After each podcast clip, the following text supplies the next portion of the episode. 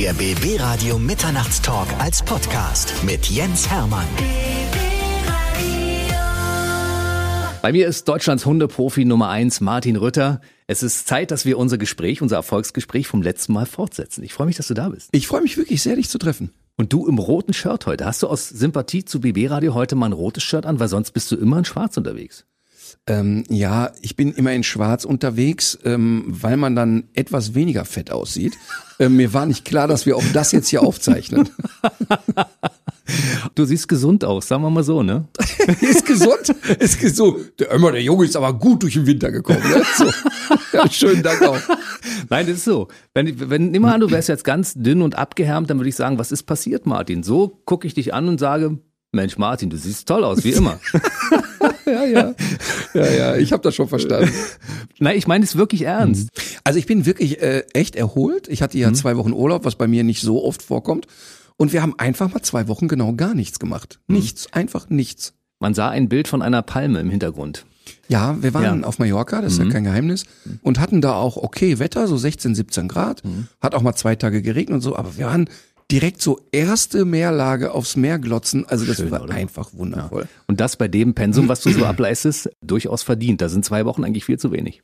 Ja, das stimmt. Zumal ich habe, äh, das kann ich für mich wirklich sagen, äh, 2021 beruflich das emotionalste Jahr gehabt, was ich jemals hatte, weil ich habe drei äh, Reportagen gedreht, die mich wirklich sehr angefasst haben und wo ich auch wenig geschlafen habe, weil mich das emotional so berührt hat, was wir da gemacht haben und da waren ein paar Themen dabei, die mich echt umgeworfen haben. Wollen wir die mal besprechen? Es war Massentierhaltung, Welpenhandel und es war die Reportage im Ahrtal. genau im Ahrtal, da hast du auch noch was gemacht. Oh, ja. Ja, und mit Ahrtal kann man ja mal anfangen, weil mhm. ähm, ich wohne ja davon eine Dreiviertelstunde entfernt. Mhm. Und unter anderem ist eine Straße komplett weg, auf der ich früher gewohnt habe in Erftstadt. Und äh, das ist, ähm, das ist dann wirklich erstmal sehr hart. Und dann kenne mhm. ich jemanden, Markus Wipper führt, einen Landwirt, aus meiner Region dort, der dort den Aufbau wieder mit betreibt. Und wir haben gesagt, wir wollen das Ahrtal und die Flutkatastrophe mal aus einer ganz anderen Ecke beleuchten. Wir haben natürlich viele Berichte gesehen im Fernsehen über die Katastrophe und was da passiert ist. Und wir haben es aber anders aufgezäumt und haben die Solidarität der Menschen gezeigt mhm. und sind dahin und haben mit allen Leuten gesprochen, die uns vor die Füße geplumpst sind. Und zum einen erlebst du natürlich eine unfassbare Welle von Hilfsbereitschaft und äh, vor allen Dingen von jungen Leuten, wo wir immer sagen, oh, die jungen Leute heutzutage. Nee, was meinst du, wie viele 16, 17, 18, 20-Jährige dahin gefahren sind, haben ihre, ihre Ferien dort verbracht, haben ihre, äh, ihren Urlaub dort verbracht und richtig mit angepackt. Aber trotzdem rede ich dann da auch mit Menschen, die alles verloren haben. Und wir reden wirklich über alles. Also da ist nichts mehr. Hm. Ähm, ich habe mit einer Mutter gesprochen, die zugucken musste, wie Familienmitglieder ertrinken. Und, und das hat mich wirklich so berührt und so fertig gemacht, dass das Thema jetzt irgendwie nicht weg ist aus meinem Kopf. Also ich habe ja dann viele Spendenaufrufe gemacht und so. Und ähm, im Juli wird es eine Charity-Veranstaltung geben, die ich moderiere, weil ich einfach sage, alle müssen so ein bisschen mitmachen. Und wenn du sowas mal aus nächster Nähe erlebst, dann relativiert sich natürlich auch vieles, wo du so denkst, ja, was hat man denn selber für Probleme? Eigentlich hm. keine. Im Vergleich zu denen hast du gar keins. Also gar haben wir, haben wir gar keins, haben wir das perfekte Leben. Total. Ja. ja, und vor allen Dingen, wir reden immer über Klimawandel und es muss sich was ändern und so weiter. Und wir haben dort wirklich sehr nah erlebt, was der Klimawandel macht. Mhm. Denn das ist kein Zufallstreffer, der da passiert ist. Und alle vor Ort stellen sich darauf ein, dass die so etwas auch wieder erleben werden. Und das ist schon ziemlich hart. Das kann ich mir vorstellen. Also ich habe ja damals das Oder-Hochwasser hier miterlebt Wahnsinn. und auch das Elbe-Hochwasser, also bei uns hier in der Region. Ja. Ne? Und die Solidarität der Leute war unfassbar. Und ich, wir haben ja auch gerade jetzt während der Katastrophe im Ahrtal auch Leute aus Berlin-Brandenburg da runtergeschickt, sagen wir mal. Mhm. Die sind auch freiwillig da runtergefahren, die bei uns auch in der Sendung waren, die da ja. erzählt haben. Unfassbare Bilder. Man kann sich das gar nicht vorstellen, wenn man das nicht selbst gesehen hat. Also ich, als ich da hinkam, ich habe wirklich gedacht, ich habe einen Meteoriteneinschlag gesehen. Das kannst du dir einfach nicht vorstellen. Da steht kein Stein mehr auf dem anderen. Mhm. Und das Bächlein, was da fließt, hat sonst 80 Zentimeter Tiefe und schießt auf neun Meter. Hm. Und man muss sich das immer so vorstellen, die Leute haben immer äh, im Kopf, ja, aber wieso sind denn die Leute nicht weggegangen? Da kommen 200 äh, Liter Niederschlag auf einen Meter, auf einen Quadratmeter. Und jetzt fängt es an, dass da Dynamik reinkommt. Jetzt sind da, ich glaube, 72 Brücken im Ahrtal. Die Hänge fallen ab, Bäume werden runtergespült und so weiter. Und es geht alles mit in den Fluss. Jetzt schießt das gegen die Brücken und es staut sich. Und dann entsteht wirklich so ein kleiner Staudamm und mit einmal reißt die Brücke ein. Und dann geht das zur nächsten Brücke und zur nächsten. Und dann kommt nicht langsam steigt das Wasser, sondern eine Flutwelle mhm. entsteht da. Und das ist so heftig, das kann man sich überhaupt nicht vorstellen. Also die Bilder sind Wahnsinn, wenn man die im Fernsehen sieht. Aber wenn du da live vor Ort mit Menschen sprichst, dann wird das so bedrückend und beklemmend. Aber die Reportage, die wir gemacht haben, da haben wir den Fokus auf die Solidarität erlebt.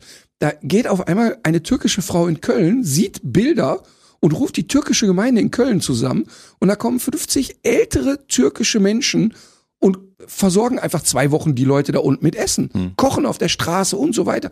Also da sind so viele spektakuläre Sachen passiert und und das ist auch etwas, was ich so schön finde.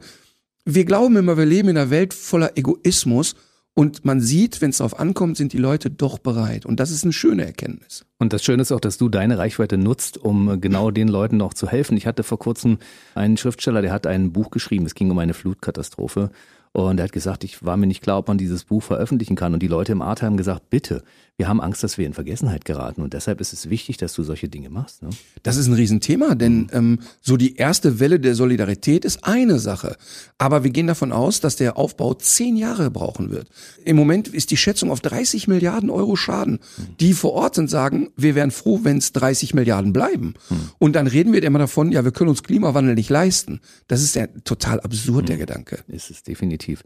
Also dieses Thema wird uns auch in den nächsten Jahren noch beschäftigen und ich glaube, du wirst ab jetzt wahrscheinlich einmal pro Jahr so eine Benefizveranstaltung machen, äh, um, um Geld zu sammeln, kann ich mir vorstellen, weil der Bedarf ist riesig, der da entsteht. Ja, und dadurch, dass ich mit Markus Wipper führt, einer der führenden Landwirte dort, der hat ja so viel im Internet gemacht darüber, ähm, wir kennen uns ganz gut seit vielen Jahren und dadurch kriege ich natürlich auch immer wieder was mhm. mit. Und er macht jetzt zum Beispiel eine Aktion, die haben, äh, das ist wirklich ganz berührend, da sind ja wahnsinnig viele Bäume weg. Hm. Und ja, klar, es werden viele Setzlinge eingepflanzt, aber jetzt haben die Baumschulen deutschlandweit angeschrieben und es gibt Baumschulen, die alte, gewachsene Bäume gespendet haben. Cool. Da reden wir davon, da kostet so ein Baum um die 20.000 Euro. Ja, ja, die werden mit Schwertransportern ja hingebracht. Also überleg mal, was für ein Aufwand das ja. wieder ist. Ne? Irgendjemand muss das ja alles organisieren und so. Aber die Menschen sind so bereit da vor Ort, das ist wirklich spektakulär. Das ist unfassbar. Und ja. schön, die Hilfsbereitschaft. Ich habe ja während der Corona-Zeit gedacht, die Hilfsbereitschaft unter Menschen ist verschwunden. Weil mhm. das, was am Anfang so losging, als diese Corona-Krise begann, da half man sich gegenseitig. Zwischendurch ist das komplett verschwunden. Und dann kam die mhm. Katastrophe im Ahrtal und ich habe gedacht, die Solidarität der Leute ist doch noch da. Ne? Ja, und wir müssen halt jetzt alle dazu beitragen, dass das nicht in Vergessenheit mhm. gerät. Weil wir reden ja von so ganz banalen Sachen wie, da gibt's keine Heizung mehr in den Häusern. Hm. Äh, es ist einfach alles weg. Ja.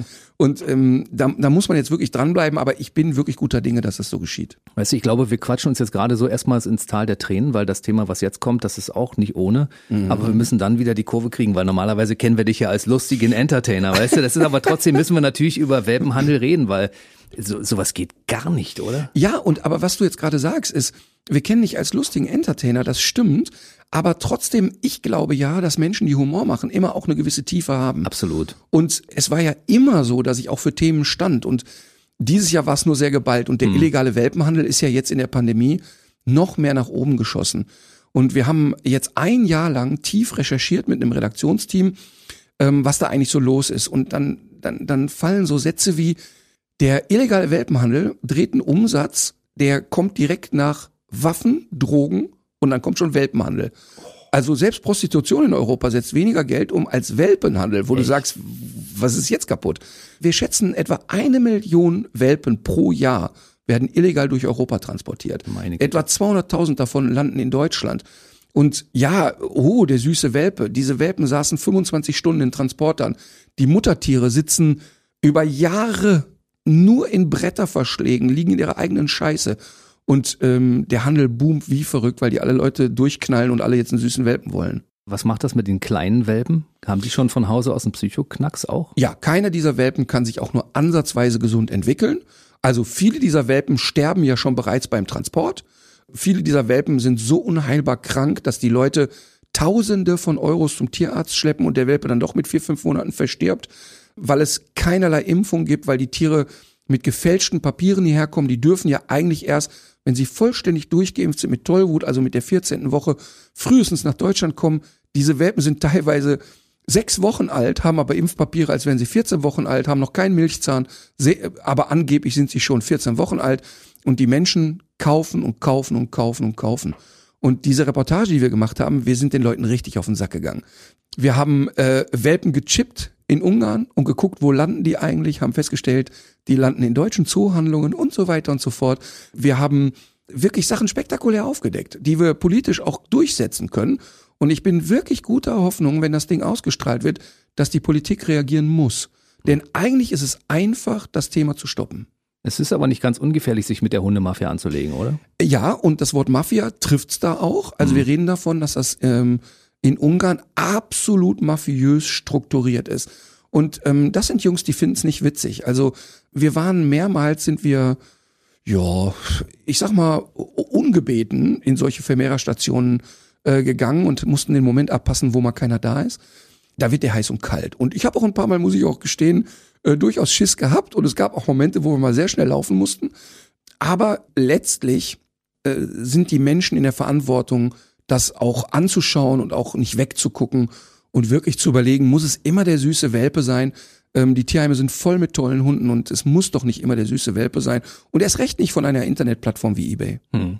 Also wir werden die Leute sensibilisieren, wenn, wenn das ausgestrahlt wird. Kannst du schon ein Datum verraten? Weißt du ungefähr, wann es kommt? Ja, äh, tatsächlich wird es irgendwann zwischen März und April sein. Mhm. Ähm, es hat ein bisschen damit zu tun, weil wir noch auf einen Fall warten. Wir haben noch eine Kanone geladen und werden noch einmal abdrücken, bevor wir das Ding ausstrahlen. Meine Güte. Ja, ja. Das fasst einen natürlich auch an, weil ich meine, es ist ja so, wenn man Bilder von Hunden sieht, die leiden, ja, ja dann ja. möchte man ja sofort, man hat diesen Impuls zu helfen. Ne? Ja. Und wenn du das tausendfach siehst oder hundertfach siehst, das ist doch. Ja, ja, und wir reden von Menschen, die ein lebendes Tier in einen Schredderer werfen, weil sie es nicht mehr gebrauchen können.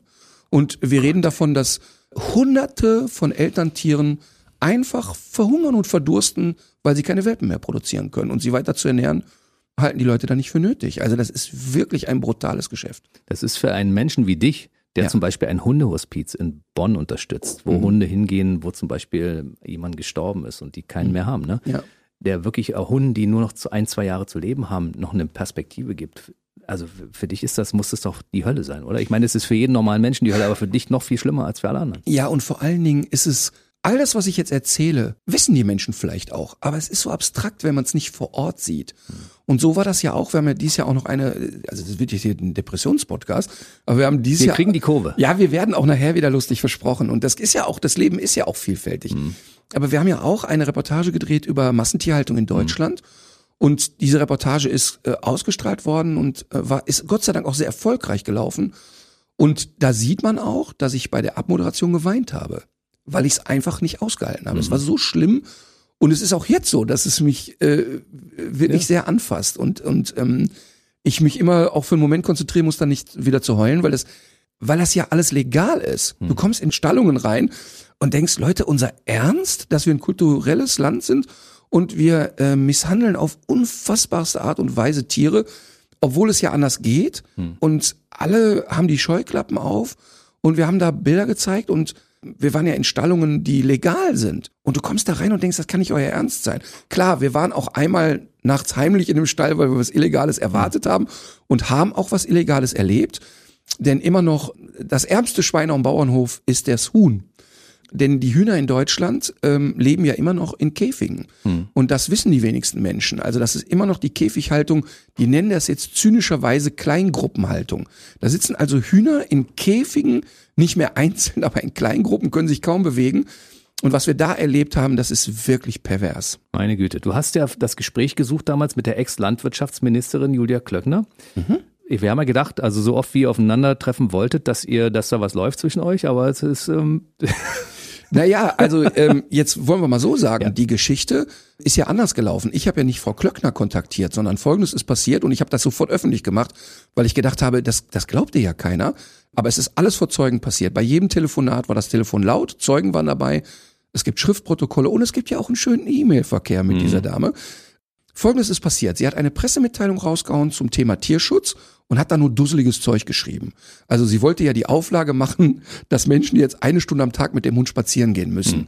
Und dann brach natürlich ein Shitstorm los und nach dem Motto, Olle, wer soll das kontrollieren? Und B, mhm. Äh, muss ich jetzt mit einem 16 Jahre alten äh, fußkranken Mops eine Stunde am Tag spazieren gehen? Parallel findet sie aber Zwingerhaltung in Ordnung. Sie findet den Kastenstand bei den Schweinen in Ordnung. Also sie hat sich wirklich lächerlich gemacht. Dann kam diese Pressemitteilung raus und es brach ein Gewitter los. Ich habe mich gar nicht geäußert zu dem Thema. Gar nicht.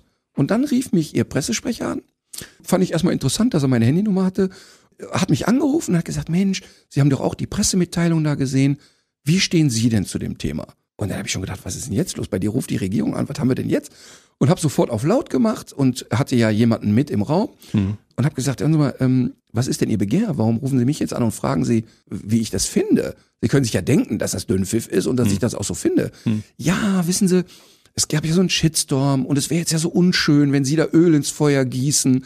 Also mit anderen Worten, der hat mich am Telefon darum gebeten, mich nicht zu dem Thema zu äußern und hat dann aber gesagt, und dann hatte er mich auch, wissen Sie, die Frau Klöckner ist interessiert an einem Austausch mit Experten und wir möchten wirklich sie an Bord holen und äh, sie haben eine echte Chance, was zu verändern. Und dann habe ich gesagt, pass auf, Junge, ich bin sofort dabei. Ich bin nicht jemand, der polemisch ist und draufhaut. Mhm. Ich möchte Dinge verändern, aber eins sage ich dir gleich. Wenn das hier eine Pressegeschichte ist und wir treffen uns und es ändert sich danach nichts, ich verspreche dir, ich bleibe hartnäckig. Und ich bin wirklich jemand, der echt Terrier ist. Nein, nein, die Frau Glückner ist da wirklich total daran interessiert und wir treffen uns und wir tauschen die Daten aus und so weiter. Ich, ich denke, okay, hm. ich finde es cool. Dann haben wir Kontaktdaten ausgetauscht und wir haben sofort denen eine E-Mail geschrieben und gesagt, pass auf, ihr gebt vor, wann und wo. Ich lasse alles stehen und fallen, wir kommen. Und dann gab es noch zweimal Mailverkehr und dann waren die abgetaucht. Und dann war die einfach abgetaucht. So, dann habe ich drei Monate gewartet und habe gesagt, okay, ich äh, mache schon mal meinen Rucksack fertig, ich habe schon mal hm. das Pausenbrot dabei wartet ab, Leute, verarschen könnt den anderen. Haben wir drei Monate gewartet und dann habe ich den Mailverkehr vorgelesen und alles öffentlich gemacht. Und innerhalb von 20 Minuten meldeten die sich plötzlich.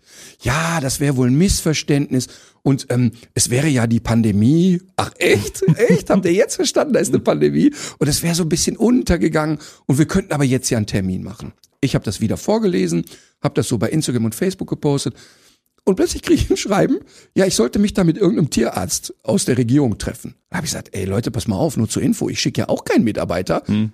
Der Deal war, Frau Klöckner, Klöckner hört und zu. Butter, genau. genau. Und dann ging es und dann ging die Fahrt los. Und dann hat sie sich mehrmals dazu hinreißen lassen, auch zu lügen. Sie hat dann ähm, gesagt, ja, also ich würde ja finanzielles Interesse haben an dem Gespräch Ey, sorry, ganz ehrlich, wir haben nie eine Sekunde über Geld gesprochen. Ich war null interessiert, einen hm. Beratervertrag zu haben. Ich wollte mit ihr ganz interessiert diskutieren. Und das ist der mit Ass und Zehn um die Ohren geflogen. Also ich habe dann mehrmals äh, online gesagt, übrigens, ähm, Frau Klöckner hat wahrscheinlich Terminprobleme. Ihr könnt aber noch mal fragen. Und dann haben natürlich hunderte und tausende Leute ihr bei Instagram geschrieben, wann findet denn jetzt das Treffen mit Martin Rütter statt? Leute haben bei Kundgebungen von ihr sie gefilmt und gefragt, wann treffen Sie Martin Rütter eigentlich und so. Und sie ist wirklich, ähm, das kann man echt so sagen, ähm, sie hat gelogen mehrmals und hat auch nicht klug reagiert. Und das ist ihr um die Ohren geflogen mhm. mit Anlauf und zu Recht. Sie hatte gesagt, mit dem unverschämten Rütter werde ich nie wieder reden. Dabei habt ihr niemals geredet, ne? Ganz genau. Das ist unfassbar. Und ich habe so gedacht, der nimmt den Namen Klöckner so oft in den Mund. Ich glaube, da läuft was zwischen den beiden. Das haben ja viele gedacht. Jetzt ist sie mittlerweile ja nicht mehr Ministerin, sondern Cem Özdemir. Äh, mhm. Hast du mit dem schon ein Date? Wird ihr das Thema, werdet ihr es weiter vertiefen? Also wir haben noch kein Date, aber mhm. ich bin mir ziemlich sicher, dass wir uns treffen mhm. werden. Und ich fand es auch übrigens da sehr, sehr interessant, mhm. als ich das öffentlich machte, ähm, wie viele Parteien sich bei mir gemeldet haben. Und ich habe dann, ja, Sie können im Bundestag reden, im Europarat, Sie können das alles erzählen. Und ich habe das aber alles nicht gemacht, weil ja Wahlkampf war. Mhm. Und ich hatte überhaupt keine Lust, mich von Karren zu spannen, habe aber ein Interview mit Julia Klöckner, äh, mit ähm, Annalena Baerbock, Baerbock gemacht. Mhm. Und ich fand das wirklich spannend, dass sie zum Beispiel gar keine Auflagen hatte für das Gespräch. Sie hat gesagt, der Martin Rütter kann kommen, er kann das filmen, es gibt gar nichts, was wir vorher sehen wollen. Sie hatte nicht, ja, ich will aber hinterher das Interview mal schneiden und mal gucken. Ich durfte einfach alles fragen. Und das fand ich eine ganz andere Art von Politik. Und jetzt nicht im Sinne von, ich bin bei den Grünen oder so, ich bin in keiner Partei.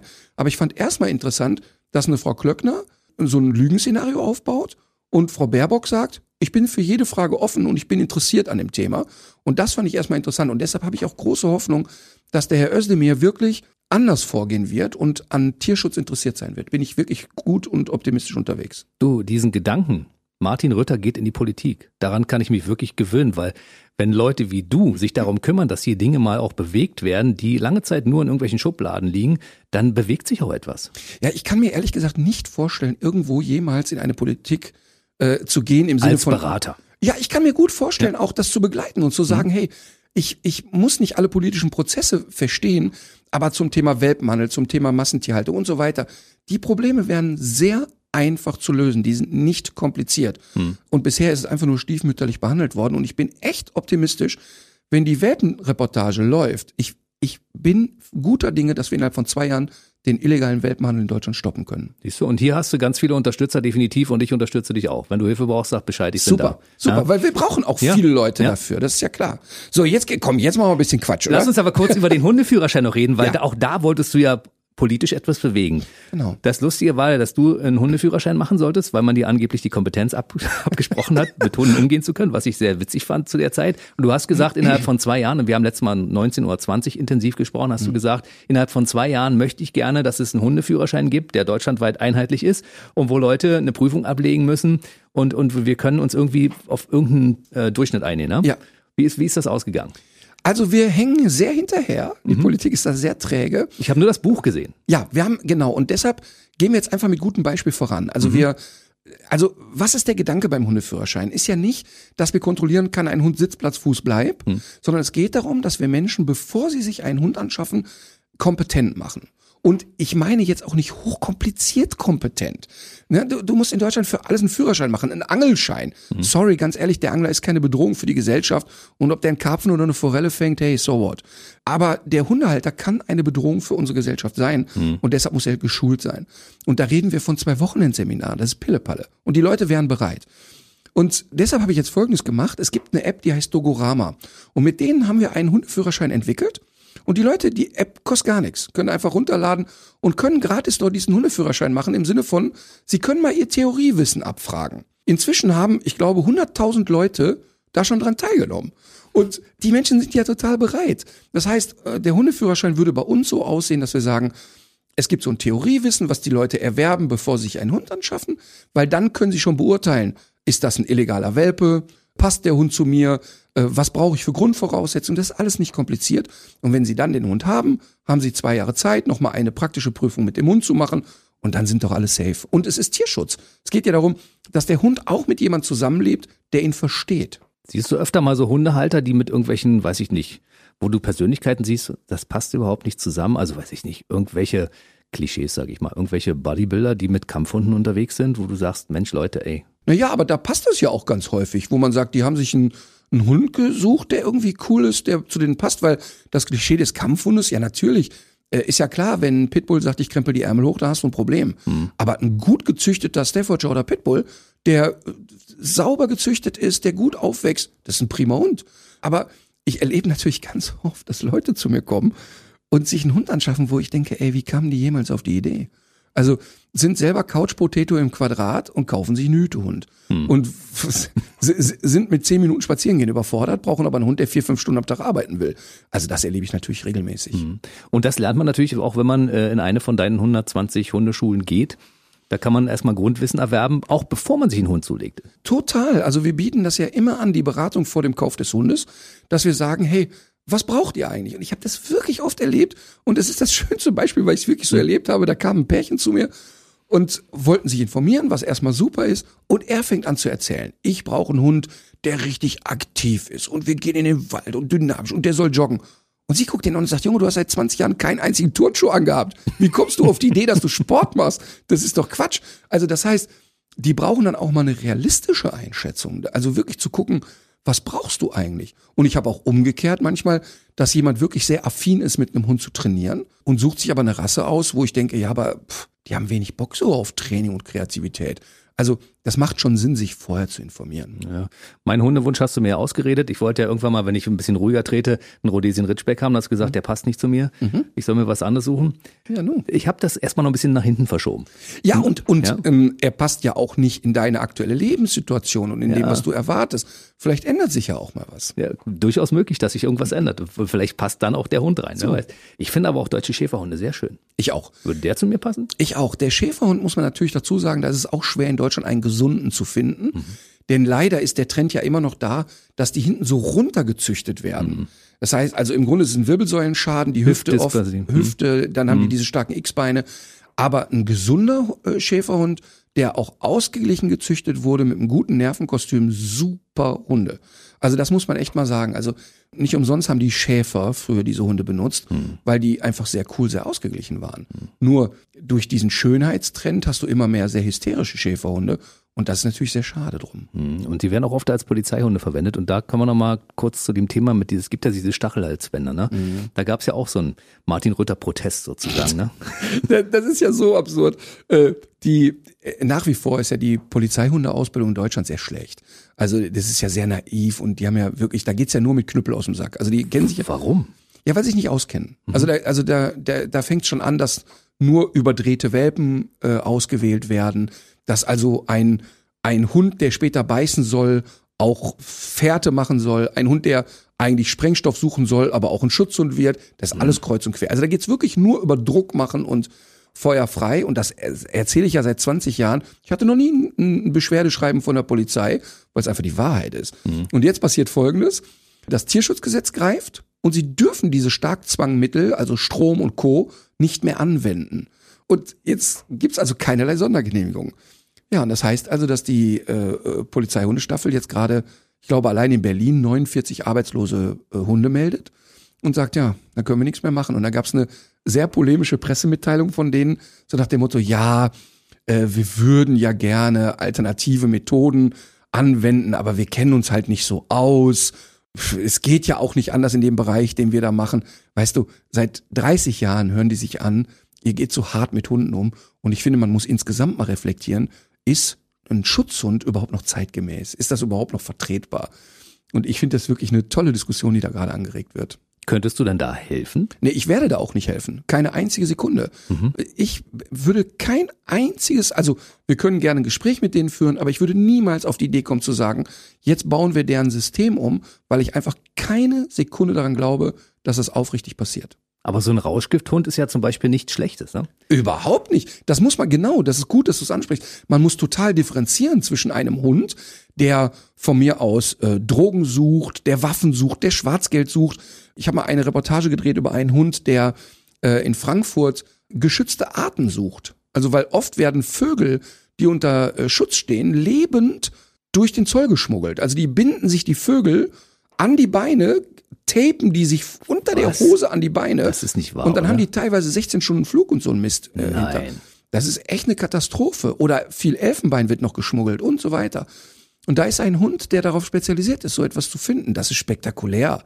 Aber einen Hund einzusetzen, Menschen zu beißen, ist aus meiner Sicht überhaupt nicht zeitgemäß. Mhm. Und was ist mit Rettungshunden, die das DRK zum Beispiel super, auch einsetzt? So super. Katastrophenhunde? Ja, natürlich. Und das ist ja. ja auch eine ganz andere Form. Das wird mhm. über Spiel trainiert und da, da, da, ein Hund, der in der Rettungshundestaffel ist, den wirst du nicht mit dem Stachelhalsband sehen. Hm. Kommissar Rex, also ist das Modell ist abgewählt, ja? Ja, ich hoffe. Ja, okay. Bleiben wir an dem Thema dran. Wird's, ich glaube, das wird sich noch ein bisschen entwickeln, oder? Die 49 arbeitslose Hunde bei der Polizei. Was passiert denn damit? Naja, es ist eine, es ist eine gute Frage, was mit denen passiert. Also, äh, damit wir uns nicht falsch verstehen, das Tierschutzgesetz verbietet denen ja nicht, die Hunde einzusetzen. Hm. Es verbietet denen aber, Starkzwangmittel einzusetzen. Und interessanterweise, früher haben die Leute immer gesagt, ja, was der Ritter da erzählt, findet doch gar nicht statt. Wir sind doch gar nicht brutal mit den Hunden und keine Ahnung. Jetzt wird's öffentlich gemacht und jetzt sagen sie ganz ehrlich, ja gut, wir haben ja keine Ahnung, wir können nicht anders. Ist ziemlich ernüchternd, finde ich. Unfassbar. Wenn man sich das mal so anschaut, was bei der Polizei und bei der, weiß ich nicht, auch bei der Bundeswehr so ist, wenn die Hunde haben, mhm die brauchen eigentlich gar keine Gewalt, weil die Hundeführer so toll mit ihren Hunden umgehen. Also das, was ich gesehen habe, da ich, mir ist da noch nie aufgefallen, dass es da tatsächlich Gewalt gibt. Ne? Ja, doch, weil ja. das Problem ist, also Folgendes passiert: Die nehmen einen sehr beutepassionierten Hund. Also diese Hunde sind wirklich wie auf Stoff, wenn die ihr mhm. Beutespielzeug kriegen. Jetzt bringt man denen bei, du musst in einen Ärmel oder in einen Menschen beißen. Und zwar vehement. Und du musst auch im Kopf haben, dieser Mensch wehrt sich. Hm. Das heißt also, auch im Training muss natürlich trainiert werden, dass dieser Mensch zurückschlägt. Und da greift schon das Tierschutzgesetz und sagt, okay. warte mal eben, sorry Leute, ähm, wir sind hier im Training und da geht's doch nicht darum, dass ein Hund geschlagen wird. Also, das ist ein Punkt. Das zweite ist, diese Hunde sind so beutefasziniert, die beißen rein, jetzt lassen die aber nicht mehr los. Und die müssen natürlich auf Aus loslassen. Also gehen die dann hin und sagen, okay, dann kriegt er mit dem Stromhalsband eine geballert, dann lässt er los. Weil dieser Hund aber so beutesüchtig ist, geht er trotz des Stromimpulses beim nächsten Mal wieder ran. Und das ist natürlich die Quadratur des Kreises. Und deshalb finde ich einfach, man muss das grundlegend stoppen. Ich habe das nicht richtig durchdacht offensichtlich, aber jetzt ist es mir klar, jetzt wo du es erklärst. Ich meine, aber du hast ja auch 170 Bücher voraus, die du gelesen hast. Ne? Du hast, ich glaube, alle Hundebücher gelesen, die es jemals irgendwo gab, ne? und festgestellt, dass es einen Haufen Unterschiede in den Darstellungen gab. Ja, das war als junger Mann so spannend. Es gab in Deutschland ja nicht so viele also als ich 17 war oder jünger, da gab es in Deutschland ja nicht so viel Hundeliteratur, wie es die heute gibt. Heute ist ja der Markt voll wirklich von tollen Hundebüchern. Mhm habe halt viel englische Literatur gelesen und das Verrückte war für mich als 17-, 18-Jähriger, du liest ein Hundebuch und denkst, oh, das klingt logisch. Dann liest du das nächste, da steht das komplette Gegenteil, aber es klingt auch sehr logisch. Und dann bin ich halt jemand, der sehr gerne ausprobiert. Ich habe unglaublich viel rumprobiert, um dann für mich einen Weg zu finden. Und ich habe auch, boah, ich habe auch mindestens 150 verschiedene Referenten gehört in meinem Leben. Und von jedem habe ich auch was mitgenommen. Und wenn es nur war, nee, das möchte ich so nicht. Das ist ja auch eine Erkenntnis. Also im Prinzip ist es ein buntes, ein buntes Potpourri im Grunde. Wenn man sich aber heute ein Martin Rütter Buch kauft, dann kann man davon ausgehen, dass das auf dem neuesten Stand ist. Total, weil wir sehr mhm. wissenschaftlich orientiert sind. Also ich bin ja, ähm, inzwischen ist es für mich natürlich schwer, in Seminare zu gehen. Also entweder äh, hört man, nee, ist ausgebucht, wenn ich mich anmelden will, weil der Referent keinen Bock auf mich hat, weil er sagt, ich kann ihn nicht leiden. Ich würde dich auch nicht einladen. Ja, oder, das habe ich ja auch mehrmals erlebt, ich gehe dann hin und höre mir von einem Kollegen, den ich schätze, ähm, egal wer es dann auch ist, gibt's ja so viele gute Hundetrainer, ähm, hör mir dann einen Vortrag von dem an und in der Pause kommen die Leute und stellen mir Fragen. Und dann sage ich, ey, sorry Leute, da vorne ist der Referent und um mhm. den geht's heute. Und das führt dazu, dass die Leute glauben, äh, der Ritter, das überhebliche Arschloch, da kannst du ja privat keine Frage stellen. Das ist es ja gar nicht. Sondern ich fände wahnsinnig respektlos. Das ist ja, als wenn Steffen Hensler irgendwo essen geht, geht in die Küche und bereitet sich selber was zu. Ja. Das ist ja total absurd, ja. ja. Und, und deshalb ist es für mich ein bisschen schwer. Ich bin aber sehr international vernetzt und ich bin sehr vernetzt, was die Universitäten angeht, weil ich ja bei den äh, tiermedizinischen Hochschulen regelmäßig Vorträge mache für die Tierärzte und habe dann natürlich ein gutes Netzwerk, dass ich immer neue wissenschaftliche Erkenntnisse ziehe. Deshalb, und das ist ganz wichtig, verändere ich ja auch meine Trainingsform. Ich kann dir mal eine Sache sagen, die ich früher immer gemacht habe, die ich heute nie mehr tun würde. Ähm, einfach durch Erkenntnis.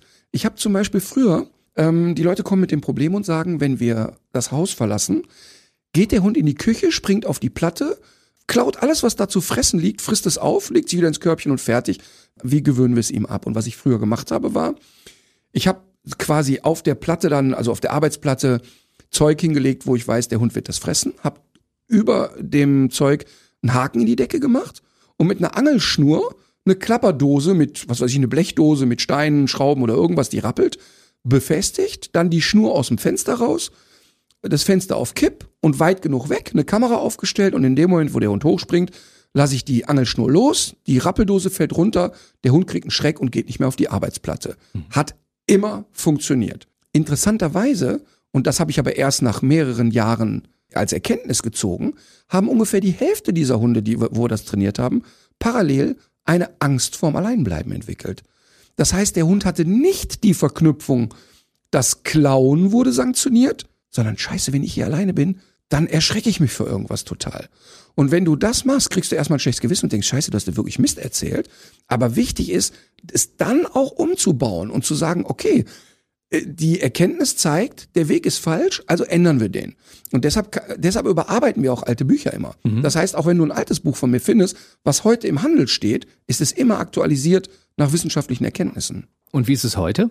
Wenn der Hund das Zeug darunter frisst? Sag ich den Leuten, könnt ihr bitte ordentlicher sein und die Sachen wegpacken. Ah, alles klar. Siehst du, und deshalb, das ist auch der Grund, warum dich deine Kollegen nicht gern einladen und warum ich dich nicht einladen würde, wenn ich Hundeexperte wäre, weil, weil ich weiß, dass du mir die Show stiehlst. Nee, nee, guck mal, nee. es ist aber so, guck mal, wenn sowas außer dir hätte sowas keiner ausprobiert, eine, eine Büchse da oben anzuhängen, um in der Kamera zu gucken und sonst irgendwas.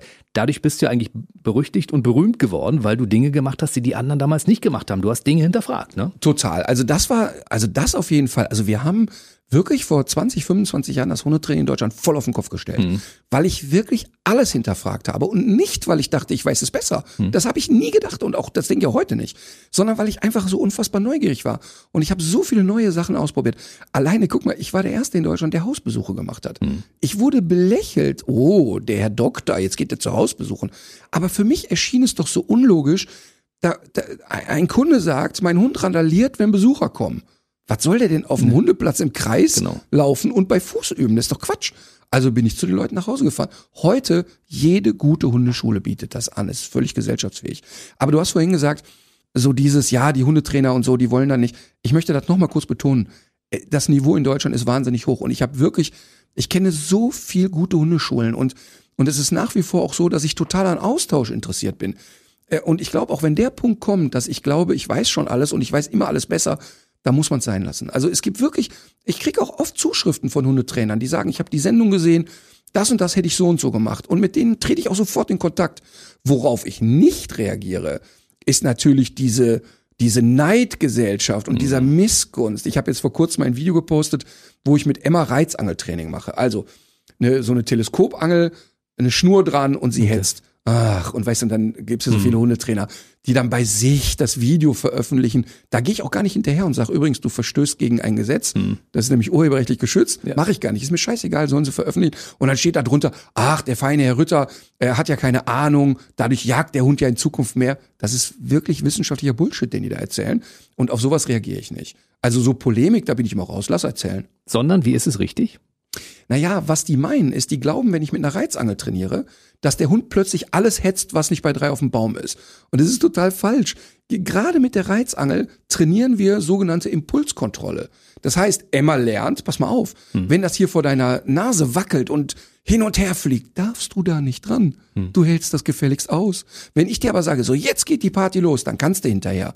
Und was ich damit mache, ist, dass ich einem Hund, der sehr jagdpassioniert ist, der auf bewegte Dinge reagiert, sich mal ausleben lasse, der darf dann mal hetzen.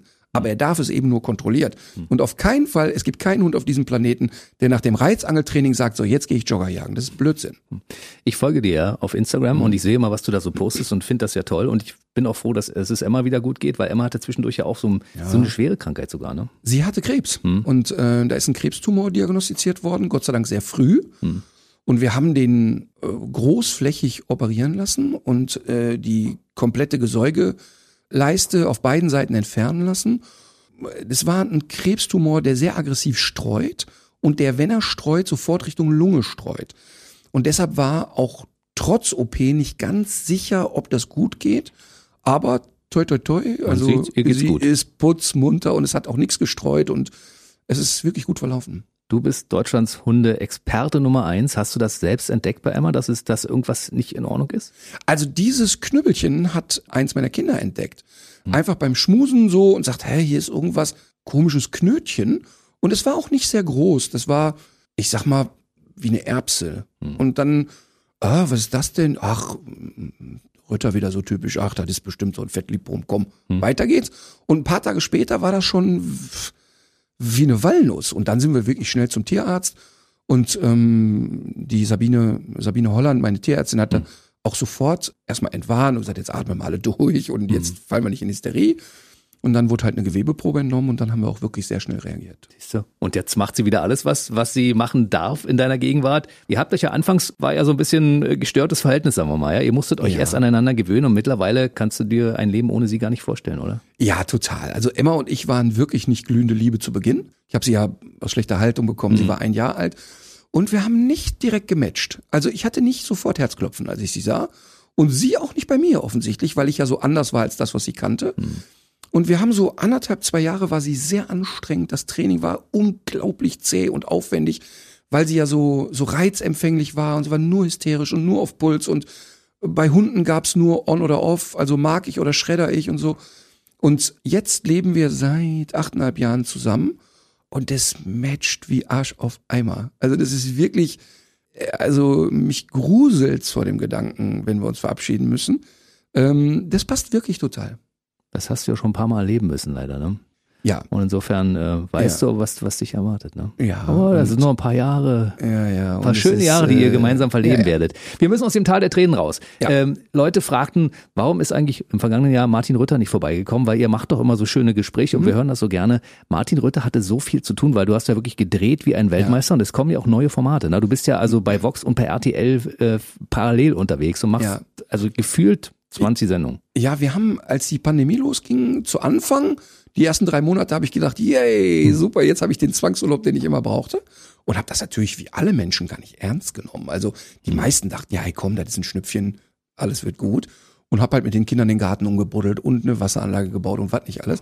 Und dann war klar, okay, es ist ernst. Tourtermine wurden abgesagt, alles mhm. wurde auf Eis gelegt. Ja, und dann ist es ja so, dass bei mir im Büro 70 Menschen arbeiten. Wir sind insgesamt 300 Mitarbeiter. Und dann sagst du, oh, da fällt eine große Einnahmequelle weg. Mhm. Wie gehen wir damit um? Und dann haben wir gesagt, okay, dann äh, wird der Herr Rütter seine Freizeit, die er jetzt gewonnen hat, anders investieren. Und dann haben wir Gas gegeben und haben gesagt, okay, dann gab ja immer eine große Nachfrage bei Sendern und RTL und Vox wollte ja immer viel mehr mit mir drehen. Mhm. Und ich konnte das ja nie anbieten. Und dann haben wir gesagt, okay, vorne rechts ist Gas, jetzt drehen wir. Und ich, ich habe wirklich, ich bin von Pontius zu Pilatus gefahren und wir haben so viel gedreht. Und das Schöne war, es waren ja so viele Herzensprojekte dabei. Ich durfte plötzlich alles, also alles, was seit Jahren auf dem Schreibtischen lag, durfte ich plötzlich machen. Das hat echt, das war unglaublich. Die Unvermittelbaren. Ja, die Unvermittelbaren, ein Herzensprojekt, das habe ich seit sechs Jahren auf dem Schreibtisch liegen und die Sender wollten es erst nicht. Und wir haben gesagt, wir suchen die zehn unvermittelbarsten Hunde Deutschlands und machen die wieder gesellschaftstauglich und zeigen damit, Leute, es lohnt sich ins Tierheim zu gehen. Hm. Und dann haben alle gesagt, aber Leute, wie soll das denn gehen? Das ist so ein Riesenaufriss, weil wir reden davon, dass diese Hunde ja teilweise mehrere Monate bei meinen Trainern stationiert waren. Also wir haben Trainer mhm. dabei, die haben vier Monate lang keinen Unterricht mehr auf der Wiese geben können, weil sie nur noch mit dem Hund beschäftigt waren. Und das muss natürlich jemand bezahlen. Infolgedessen ist dieses Format, die Unvermittelbaren, kostet etwa viermal so viel wie eine Folge Hundeprofi. Weil der Aufwand, den wir da betrieben haben mit Recherche, mit wie sind die untergebracht, die Leute beschallen bis zum Abwinken und ich weiß nicht, wie, in wie viel Tierheime wir gefahren sind, das kann ich echt gar nicht beschreiben. Wir haben eine Kooperation mit dem Deutschen Tierschutzbund gemacht, die uns da wirklich auch gut unterstützt haben und jetzt haben wir diese Hunde rausgefunden und es ist wirklich zauberhaft geworden. Also mhm. es ist so schön und ich begleite natürlich auch einige Fälle persönlich, aber viele Fälle sind von meinen Trainern gemacht worden. Und ich habe mir einen Fall ausgesucht, ähm, Sophie und Amik. Die werden auch direkt in der ersten Folge zu sehen sein. Amik ist 13 14 Jahre alt, ist so ein Schäfer und Mischling. Und Sophie ist so ein kleiner Mischling. Und die ist, ich glaube, fünf oder sechs. Und die hat Angst vor allem. Aber wirklich vor allem. Und klemmt sich wie siamesische Zwillinge an den Amikran. Das heißt, die laufen wirklich, als wären die aneinander gekettet. Und sobald der weggeht, die, die stirbt, die kann gar nichts mehr. Also, die macht nichts. Jetzt ist das Problem an der Sache natürlich, er ist alt, sie ist jung mhm. und sie ist ruppig wie Sau. Wenn du da hingehst, die beißt dir sofort den Finger. Also die, die findet es nicht witzig, wenn du in die Nähe kommst. Und er ist aber so ein nettes Döfchen. Der geht zu allen. Also es ist eine Katastrophe. Niemand will diese Hunde haben. Die saßen im Tierheim lange und galten dort als unvermittelbar. Und dann haben wir eine Familie in der Nähe von Düsseldorf gefunden, ein älteres Pärchen, die gesagt haben, okay, wir trauen uns. Wir haben nicht so eine Angst, dass wir gebissen werden, aber wir haben vor allen Dingen auch das Verständnis, dass wir die Kleine vielleicht nie streicheln können hm. ein ganzes Leben lang vielleicht nie streicheln können. Unsere Aufgabe war es aber, die beiden voneinander, die Hunde zu entkoppeln. Hm. Denn wenn der Alte stirbt, was machen wir denn dann? Und das war, es ist so schön geworden. Wir haben Bilder, das wirst du keine Sekunde aushalten, ohne Verrührung zu weinen. Das ist so hm. toll geworden und es ist, was die Menschen da auch geleistet haben und wie die das gemacht haben. Und die Hunde sind so happy und die sind echt inzwischen, da kann ich ja verraten, total entkoppelt. Du kannst separat spazieren gehen, Sophie lässt sich streicheln, geht sogar hin, holt sich Streicheleinheiten ab. Und was wir mit diesem Format machen, ist, dass wir wirklich zeigen, es lohnt sich einfach. Und weil es eben so teuer und aufwendig war, läuft es auch nicht bei Vox, sondern bei RTL. wann geht's los? Oh, wann geht's los? Ich glaube noch im Februar. Ich ja? glaube im Februar sogar schon. Schön. Dritte Staffel von Die Welpen kommen, kommt auch? Ja. Mhm. Und da, auch da zum Thema die Welpen kommen. Ich bin ja da so ein bisschen ambivalent, weil auf eine Art sage ich ja immer, es muss nicht immer ein Welpe sein. Und auf eine andere Art machen wir eine Welpensendung, wo mhm. natürlich die Leute am Bildschirm Milcheinschuss kriegen und sagen, boah, mhm. wie süß das alles ist. Aber auch da haben wir ja immer Tierschutzfälle. Wir haben nicht nur den Hund vom Rassezüchter, sondern auch Tierschutzfälle. Und auch da, wir haben sonst acht oder zehn Folgen gemacht. Wir haben dieses Jahr 26 Folgen, wow. die aber in 13 Folgen, ah, ich glaube, statt 50 Minuten 100 Minuten münden. Also wir haben echt das, die volle Dröhnung rausgehauen. Aber Helden auf vier Pfoten geht auch weiter? Absolut. Ja. Absolut. Und äh, der Hundeprofi Rutters Team geht auch weiter. Ja, das, also das ist ja immer die Basis. Mhm. Also der Hundeprofi ist ja immer die Basis, weil, also ich glaube auch, dass es äh, unterm Strich unser wichtigstes Format ist. Mhm. Also ich glaube auch das hilfreichste Format ist, weil ja viele Leute das gucken und sagen, ah, okay, habe ich verstanden, probiere ich bei meinem Hund auch aus. Also und da bleiben wir auch dabei. Das ist das wichtigste Projekt. Und zwischendurch machst du noch einen kleinen Ausflug als Quizmaster. Das, Ja. das lässt du dir nicht nehmen, wa? Ich hab Der einfach, Rütter ich, kann alles. Es Nee, ist ich- unfassbar. Nee, ich weiß auch gar nicht, ob ich das kann. Das ist auch für mich ehrlich gesagt scheißegal. Ich habe da einfach nur total Lust drauf. Und ich weiß, dass auch manche Leute das kritisch sehen. Also ich mache zum Beispiel jetzt bei RTL, ähm, bin ich diesmal dabei bei König der Kindsköpfe. Da treten drei gegeneinander an. Im letzten Jahr waren das Mario Barth, Olli Pocher und Kristall. Und die spielen im Prinzip so wie Schlag den Star gegeneinander alle möglichen Spiele und am Ende wird der größte Kindskopf gekrönt. Ne? Und ich hatte diese Anfrage und mache das gemeinsam mit Guido Kanz und Kristall. Oh, oh, jetzt muss ich, die ist die Pressemitteilung noch gar nicht raus. Scheißegal, komm, wir, wir haut's einfach raus. Geil. Und und wir spielen da gegeneinander. Und das wird einfach ein Kindergeburtstag. Und ich weiß jetzt schon, dass Leute schreiben werden, das ist ja in Deutschland, ja, Schuster, bleib bei deinen Leisten. Weißt du, ey, Leute, ich habe da voll Bock drauf. Ja, mach und, es, das. und es macht Spaß wie Sau. Wir werden, wir werden uns da betteln und wir werden Späßchen haben und ey, das ist ein riesen Kindergeburtstag. Warum soll ich daran nicht teilnehmen? Du musst daran teilnehmen, es ist wichtig. Genau wie du wieder auf die Bühne musst, weil auch das ist ja letztes Jahr komplett ausgefallen, die ganze Tour. Jetzt gibt's aber eine neue Tour, mit der du äh, unterwegs bist. Ja. Und du bist dreimal bei uns in der Region. Genau. Allerdings einmal nur 22 und zweimal 23. Und Berlin habe ich gar nicht gesehen. Ja, Berlin kommt noch. Berlin kommt noch, weil ich kann, ja- kann man ja auch aus dem Nähkästchen plaudern. Ja, bitte. Die Tour wurde ja x-mal verschoben und es sollte ja letztes Jahr schon starten, also in äh, Mitte 21 wollten wir ja starten mit 25 Jahre Jubiläum.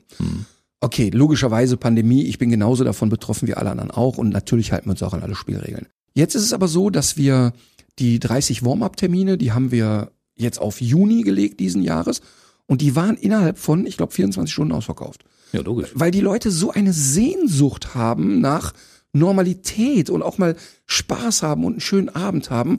Und diese Warm-up-Termine, die werden auch stattfinden zu 100 Prozent, weil das Hygienekonzept total akzeptiert wird. Na klar, es ist 2G. Daran müssen wir uns ja alle gewöhnen. Das wird auch so sein. Vielleicht wird es auch 2G plus sein und da kommen nur Geboosterte rein. Das wissen wir nicht, aber es wird stattfinden. Aber was die großen Hallen anbelangt, deshalb haben wir Berlin noch gar nicht mit reingepackt. Wir wissen heute noch nicht, wo wir in einem Jahr in einer Mercedes-Benz-Arena in Berlin stehen. Denn du musst dir das so vorstellen, wenn wir so eine Halle buchen, dann sind schon mal für so einen Tag 100.000 Euro durch den Schornstein für Ja. guten Tag sagen. Und wenn wir dann plötzlich eine Auflage kriegen, wir dürfen da nur 3.000 Leute reinpacken, dann ist das der wirtschaftliche Supergau. Das könnten wir uns gar nicht leisten. Also haben wir gesagt, wir warten jetzt mal die Impfentwicklung ab. Wir gehen in Hallen, die so zwischen 800 und 2000 Leuten sind, wo wir sagen, da kriegen wir es genehmigt, da wissen wir es auch. Und dann, wenn, wenn das wieder Normalität wird, dann gehen wir auch wirklich in die ganz großen Hallen und dann lassen wir es wieder richtig krachen. Der will doch nur spielen. Holt euch mal ein paar Tickets für Frankfurt oder Cottbus oder den Filmpark Babelsberg. Berlin kommt demnächst dann. Also für, auf allen Seiten wird man das dann lesen können, wenn es soweit ist. Ich freue mich auf jeden Fall drauf. Das wird wieder ein sehr schönes Programm. Wie wir ja wissen, die letzten Programme waren auch immer sehr unterhaltsam. Und äh, du hast da wieder alles reingelegt, was ging, ne? Ja, und der will nur spielen, wird deshalb so schön, weil, also weißt du, wenn du eine Band bist, dann spielst du irgendwann so ein Best-of-Album. Und wir haben gedacht, aber warte mal, ey, Martin, wenn du jetzt eine Art Best-of machst, willst du wirklich eine Nummer hören, die du schon kennst als Zuschauer? Pass auf, und dann ist Folgendes passiert. Dann habe ich mir alte Programme selber angeguckt und habe Hund Deutsch mir angeguckt. Das Programm ist, glaube ich, 15 Jahre alt. Ja. Und jetzt wird's wirklich absurd. Ich habe mich kaputt gelacht. Da war Nummer dabei, die da konnte ich mich keine Sekunde dran erinnern. Ich habe mich geguckt und gesagt, wie lustig ist das denn bitte?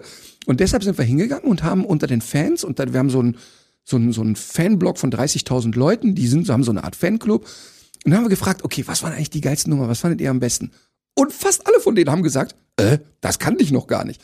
Und so sind wir jetzt wirklich hingegangen und haben die Leute ein bisschen abstimmen lassen. Was waren eigentlich die schönsten Geschichten der letzten 25 Jahre? Und gehen mit einer Art Best-of. Aber natürlich kommen da auch neue Geschichten rein und natürlich sind die überarbeitet und natürlich sind die aktualisiert. Das ist ja klar. Aber das wird, ich glaube, das wird, das wird am meisten knallen von allem, was wir bisher gemacht haben. Also ich freue mich jetzt schon drauf. Was jetzt ein bisschen schade ist, das Jubiläum, 25 Jahre, Martin Rütter ist dementsprechend ausgefallen. Das nächste, das wir dann feiern können, ist das 30. erst in, in äh, vier Jahren. Ne? Nee, wir tun aber einfach, wir tun einfach so, als Ja, wären es noch 25 plus eins oder so. Man kann ja, weißt du, man kann ja irgendwas machen. Man kann sich ja irgendwas einfallen lassen. Aber schau mal, zum Beispiel, wir haben das Bühnenbild verändert. Wir hatten tatsächlich ein Bühnenbild fertig. Und das Bühnenbild wäre gewesen, weil wir ein Jubiläum feiern, eine riesengroße Torte auf der Bühne und Geschenke und also wirklich auch der, der Anfang, der Trailer, der, der, der Introfilm, der war auf das Jubiläum ausgerichtet. Und wir hatten eine riesengroße 25, eine aufblasbare 25, die war fünfeinhalb Meter hoch. Können wir alles nicht mehr bringen. Die Leute werden da sitzen und sagen, was labert der von 25? Hm. Ganze Bühnenbild weg, neues Bühnenbild gebaut. Ja, sowas passiert durch eine ja. Pandemie, ne? Ja, aber ich meine, da muss man ja auch mal sagen, die Pandemie, da hat's ja Menschen ganz anders getroffen als mich. Also das ist ja auch kein Geheimnis. Ich bin ja finanziell unabhängig. Also für mich war es jetzt, äh, für mich ging es jetzt in der Pandemie darum, die Arbeitsplätze zu sichern und dafür zu sorgen, dass unsere Mitarbeiter durchkommen. Und wir haben, sind auch keinen Tag in Kurzarbeit gegangen, weil wir gesagt haben, dann lass uns jetzt bitte das, was wir in den letzten Jahren erwirtschaftet haben, dafür verwenden, dass die Mitarbeiter nicht in Kurzarbeit müssen. Das hast du sehr, sehr gut gemacht. Weißt du, was noch schön ist? Ich habe ja immer so eine Sehnsucht nach Martin Rütter. Ich habe dir das ja erzählt. Das, mhm. Ich erzähle es auch immer wieder und ich äh, erzähle es auch jedem, der es hören will. Ich höre dich unglaublich gerne. Mhm. Und es kommt aber für mich nicht genug Content, weil ich bin ja jemand, der viele konsumieren muss. Heavy weißt du? User. Jetzt hast du aber den Podcast, den ich natürlich richtig geil finde, tierisch-menschlich mit der Katharina Adig. Ne? Und da habe ich ja immer meine, meine Dosis Martin Rütter, die mhm. ich brauche zwischendurch. Ach, ich finde das ganz schön und ich glaube, dass es ja auch wirklich so war, als wir uns kennengelernt haben, das hat ja sofort so gematcht. Hm. Ne, es ist ja, ich finde, es ist ja nochmal ein Unterschied, wenn du jemanden triffst und sagst, ach, das war ein gutes Interview und du gehst so weg. Aber bei uns hat das ja irgendwie gematcht. Hm. Das ist ja eine der Gründe, warum du meine Handynummer hast. Also, ja. weil, weil irgendwie ja. so, das hat funktioniert. Und bei dem Podcast, ich habe zwei Jahre lang, haben alle im Büro gesagt, ey Martin, warum machst du denn keinen Podcast? Und ich hatte so dieses, ey, was soll ich denn noch alles machen? Ich kann mich auch nicht vierteilen. Hm. Und irgendwann saß ich da und habe gesagt, okay, aber wenn ein Podcast, dann möchte ich das mit jemandem machen, der auf Augenhöhe ist. Ich kann jetzt nicht jemanden gebrauchen, der mir immer die zehn Fragen stellt und dann beantworte ich da irgendwie dauernd Hundefragen. Und Katharina und ich kennen uns schon viele Jahre. Katharina Adig ist Wissenschaftsjournalistin, die macht mhm. viel für Quarks und für viele Wissenschaftssendungen für den WDR und so weiter. Und sie hat auch für mich ja schon viel gemacht. Also wir haben zum Beispiel mal Orcas in Seattle besucht und haben dort einen Hund gefilmt, der Orca-Kacke an der Wasseroberfläche erschnüffeln kann. Und äh, total Wahnsinn natürlich, weil der Orca kackt statistisch nur ein Prozent der Zeit an der Wasseroberfläche. Und Orca-Kot ist so ein Schaum. Und dieser Schaum schwimmt nur ein paar Minuten an der Wasseroberfläche und dann geht er unter. Und anhand des Orca-Kotes kann man Geschlecht bestimmen, den Gesundheitszustand und so weiter. Und dieser Hund ist dafür eingesetzt. Und da sind wir nach Seattle geflogen und haben einen kleinen Bericht über den gedreht.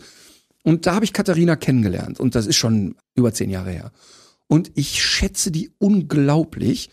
Und es ist in dem Podcast genau das aufgegangen, was ich mir erhofft habe, dass es so einen Spaß macht. Wir plaudern und ich habe die Arbeit nicht an der Backe. Sie recherchiert alles vorher. Sie schneidet das, sie kümmert sich darum. Und Katharina ist jemand, der mich auch nicht zu ernst nimmt, also äh, einen super guten Humor hat, auch Kontra gibt und Sachen, die ich erzähle, auch mal in Frage stellt und so. Das, das, ist, das ist einfach toll. Sehr witzige Interaktion. Ja. Voll. Und deshalb haben wir jetzt auch, wir wollten das mal probeweise zehn Folgen machen. Dann haben wir 50 gemacht und jetzt haben wir gesagt, ja, okay, wir machen einfach weiter, bis der Arzt kommt. Das ist auch gut so. Äh, zum Thema Telefonnummern. Ich habe viele Telefonnummern von wirklich vielen Menschen und ich mhm. missbrauche sie niemals, sondern genau. ich nutze sie immer so, wie man sie nutzt. Ne?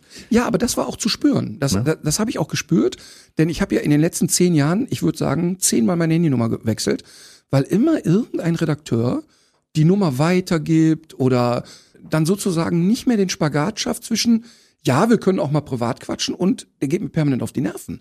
Und das war ja völlig klar, dass er bei uns beiden nicht passiert. Hm. Es gibt so Geheimnisse, die müssen gespeichert bleiben, im Telefon und im Kopf.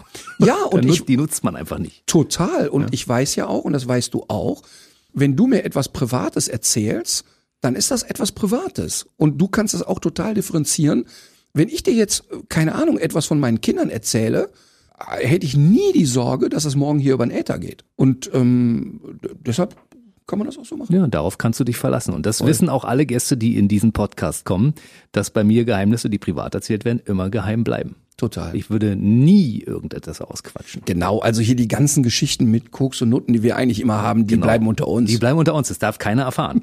Ja, das muss auch so bleiben, so. auch in Zukunft, Martin. So. Ja, also was hier in diesem Raum entsteht, bleibt in diesem Raum. also, äh, das, das ist ja auch. Äh, äh, das Lustige ist auch auf Tour, wenn wir auf Tour sind mit der Crew, da gibt's ja auch diesen Spruch, was auf Tour passiert, bleibt auf Tour oder irgendwie so, ne? Und äh, unsere Crew, ne, wir gelten immer als die harmloseste Band der Welt. also alle unsere örtlichen Veranstalter sagen immer, es ist schon sehr pflegeleicht mit euch. Ich meine, wir sind alle auch ja nicht mehr jung. Ne? Also mhm. ich glaube, das ist übrigens auch ein Faktor. Ich glaube, wenn das, was so in meinem Leben so passiert, Wenn das alles passiert wäre mit 18, 19, ich glaube, ich wäre der größte, der größte Spinner der Welt gewesen. Das ist das, was ich an den jungen Fußballern manchmal bewundere, wie wenige von denen so richtig durchknallen. Also wenn du mit 18, 19 schon so viel Geld verdienst, alles wird dir abgenommen, die Mädels stehen Kopf, alle klopfen dir nur auf die Schulter. Was meinst du, wie schwer das ist, normal zu bleiben? Also ich habe da, also ich bin mir sicher, ich hätte das nicht gekonnt. Ach, Mensch, Martin, ja. Wir sollten mal irgendwann über die Dinge äh, reden, die äh, bei der Tour passieren und die geheim bleiben. Ich glaube, das wäre. aber, aber es ist, pass auf, da kann ich dir auch, da kann ich dir erzählen. Äh, Günther Meier, ein Veranstalter im Rheinland, äh, ein Tourneeveranstalter. Ein super Typ, einer der Veranstalter, der schon von Anfang an dabei war, als ich noch, weiß ich nicht, vor 200 Leuten gestanden habe. Und da gibt's die Stadthalle Düren. Da Mhm. passen so, ich glaube, so um die 2000 Leute hin. Und da hat er mal zu mir gesagt, pass auf. Und direkt daneben ist das städtische Schwimmbad. Pass auf, wenn du es schaffst, innerhalb von zwei Tagen, also bei einer Doppelshow, zweimal ausverkauft zu sein, dann miete ich das städtische Hallenbad für dich und deine Crew und dann machen wir da richtig Halligalli in der Nacht. Sprach es aus und buchte, weil beide Shows ausverkauft waren. Das war so lustig. und er so im Vorfeld, ja, pass auf, wir bauen da eine Cocktailbar rein, da wird ein Strand aufgeschüttet, da kommt ein DJ, wir leuchten die ganze Bude aus. Wie viele Leute wärt ihr denn? Äh, Ich sag, Günther, ähm, du weißt doch, wir sind 16 Leute auf Tour. Ja, wie, und was ist denn mit den Mädels? Ja, wie, was für Mädels? Was für Mädels? Bist du bescheuert? Was für Mädels? Ja, wie? Da machen wir das so richtig rappeln und so, ne? Und dann sag ich, was erzählst du denn, ne? Äh, Ich wusste gar nicht, worauf der hinaus will und so, ne? Und dann habe ich so die Crew gefragt und gesagt, hör mal, was glaubt ihr, wie viel wir sein werden auf der Party? Ja, 16. Ich wusste, keiner von denen wusste, was will er uns denn durch die Blume sagen? Und dann haben wir es tatsächlich so gemacht, dass wir noch die Büromitarbeiter eingeladen haben und haben, das war so ein Spaß, ne? Dann muss ja der städtische Bademeister muss ja dabei bleiben, weil ja alles und so. Das war eine Riesenfete und am Ende haben wir gemeinsam aufgeräumt. Siehst du? Also nix mit, nix mit, äh, äh, was weiß ich, Mädels bestellen und äh, der Cocktail fliegt in den Pool. Das ist einfach nicht in meiner DNA. Aber Moment mal, mit Playboy-Häschen hast du aber doch irgendwas, ne? Weil ich habe auf. ja, das warst du selbst, also zumindest obenrum. Ja, das ist, das ist ja so schön, diese Reface-App, Ja, ja. wo man sein Gesicht auf jeden drauf äh, morphen kann. Nein, und es, äh, damit wollte ich falsch verstehen. Ich habe äh, aber gar nichts gegen das weibliche Geschlecht. Aber äh, und, und ich will da auch gar nicht, also falls sich jemand bewerben möchte, immer her damit. Nein, aber äh, weißt du, weißt du, ich bin einfach nicht der Typ und auch bei uns in der Crew ist das nicht so. So dieses inszenierte, da lässt er da irgendwelche Tänzerinnen und so. Das ist nicht mein Frauenbild. Das ist einfach nicht mein Frauenbild. Und so laufe ich einfach nicht durch die Welt. Das heißt ja nicht, dass wenn wir mit der Crew ausgehen, was ja auch schon passiert ist, dass wir in irgendwelchen Diskotheken waren und ja, da kann das auch mal passieren, dass da einer irgendwie knutschend landet. Das gehört ja zum Leben Natürlich. dazu. Das ist ja einfach ganz normal. Aber es ist eben so, dass es bei uns alles sehr äh, gesittet abläuft und ich finde das auch gut so. Aber das mit dem Bunnyhäschen fand ich gut. Und ich dachte, das Mensch, ja der Herr Rütter hat aber eine sehr weibliche Figur, dachte ich so. Ja, und mir steht ja auch dieses, dieses Kostüm sehr. Wenn ihr jetzt euch fragt, worüber wir reden, guckt euch das an bei Instagram. Es ist wirklich sehr, sehr witzig. Martin, unsere Zeit ist um. Verrückt, oder? Ich weiß, du Es hast immer so so schnell Ja, immer bei uns, ne? Du hast aber auch so viele Termine. Wann kommst du wieder? Äh, ja, sag was. Morgen. Ja, morgen ist ganz schlecht. Na, dann vielleicht Nein, aber- nächste Woche, nächsten Montag. Nein, aber wir machen das auf jeden Fall. Das muss jetzt regelmäßig sein. Ja. Also das müssen wir einmal im Jahr müssen wir das kultivieren, auf jeden Fall. Machen wir. Okay, also versprochen. Versprochen. Wir sind verabredet für 2023 spätestens. Oder wir können ja auch noch mal Ende 22 sagen. Ich bin dabei. Ja, okay, pass auf, dann halten wir das jetzt fest. Das ist ein Wort. Wir sehen uns im Herbst einfach noch mal wieder. Wunderbar. Ich bedanke mich ganz herzlich. Martin Rütter, Deutschlands Hundeprofi Nummer 1, war wieder mal bei uns und hat äh, Rede und Antwort gestanden und ein paar Dinge verraten, die ihr vorher noch nirgendwo anders verraten habt. Das mit den Mädels schneiden wir raus. Nee, wir lassen hier alles drin. Hier wird nichts geschnitten. Bis zum nächsten Mal. Bleib schön gesund, mein Lieber. Ebenso, danke dir. Der BB Radio Mitternachtstalk. Jede Nacht ab 0 Uhr. Und der neueste Podcast jeden Mittwoch.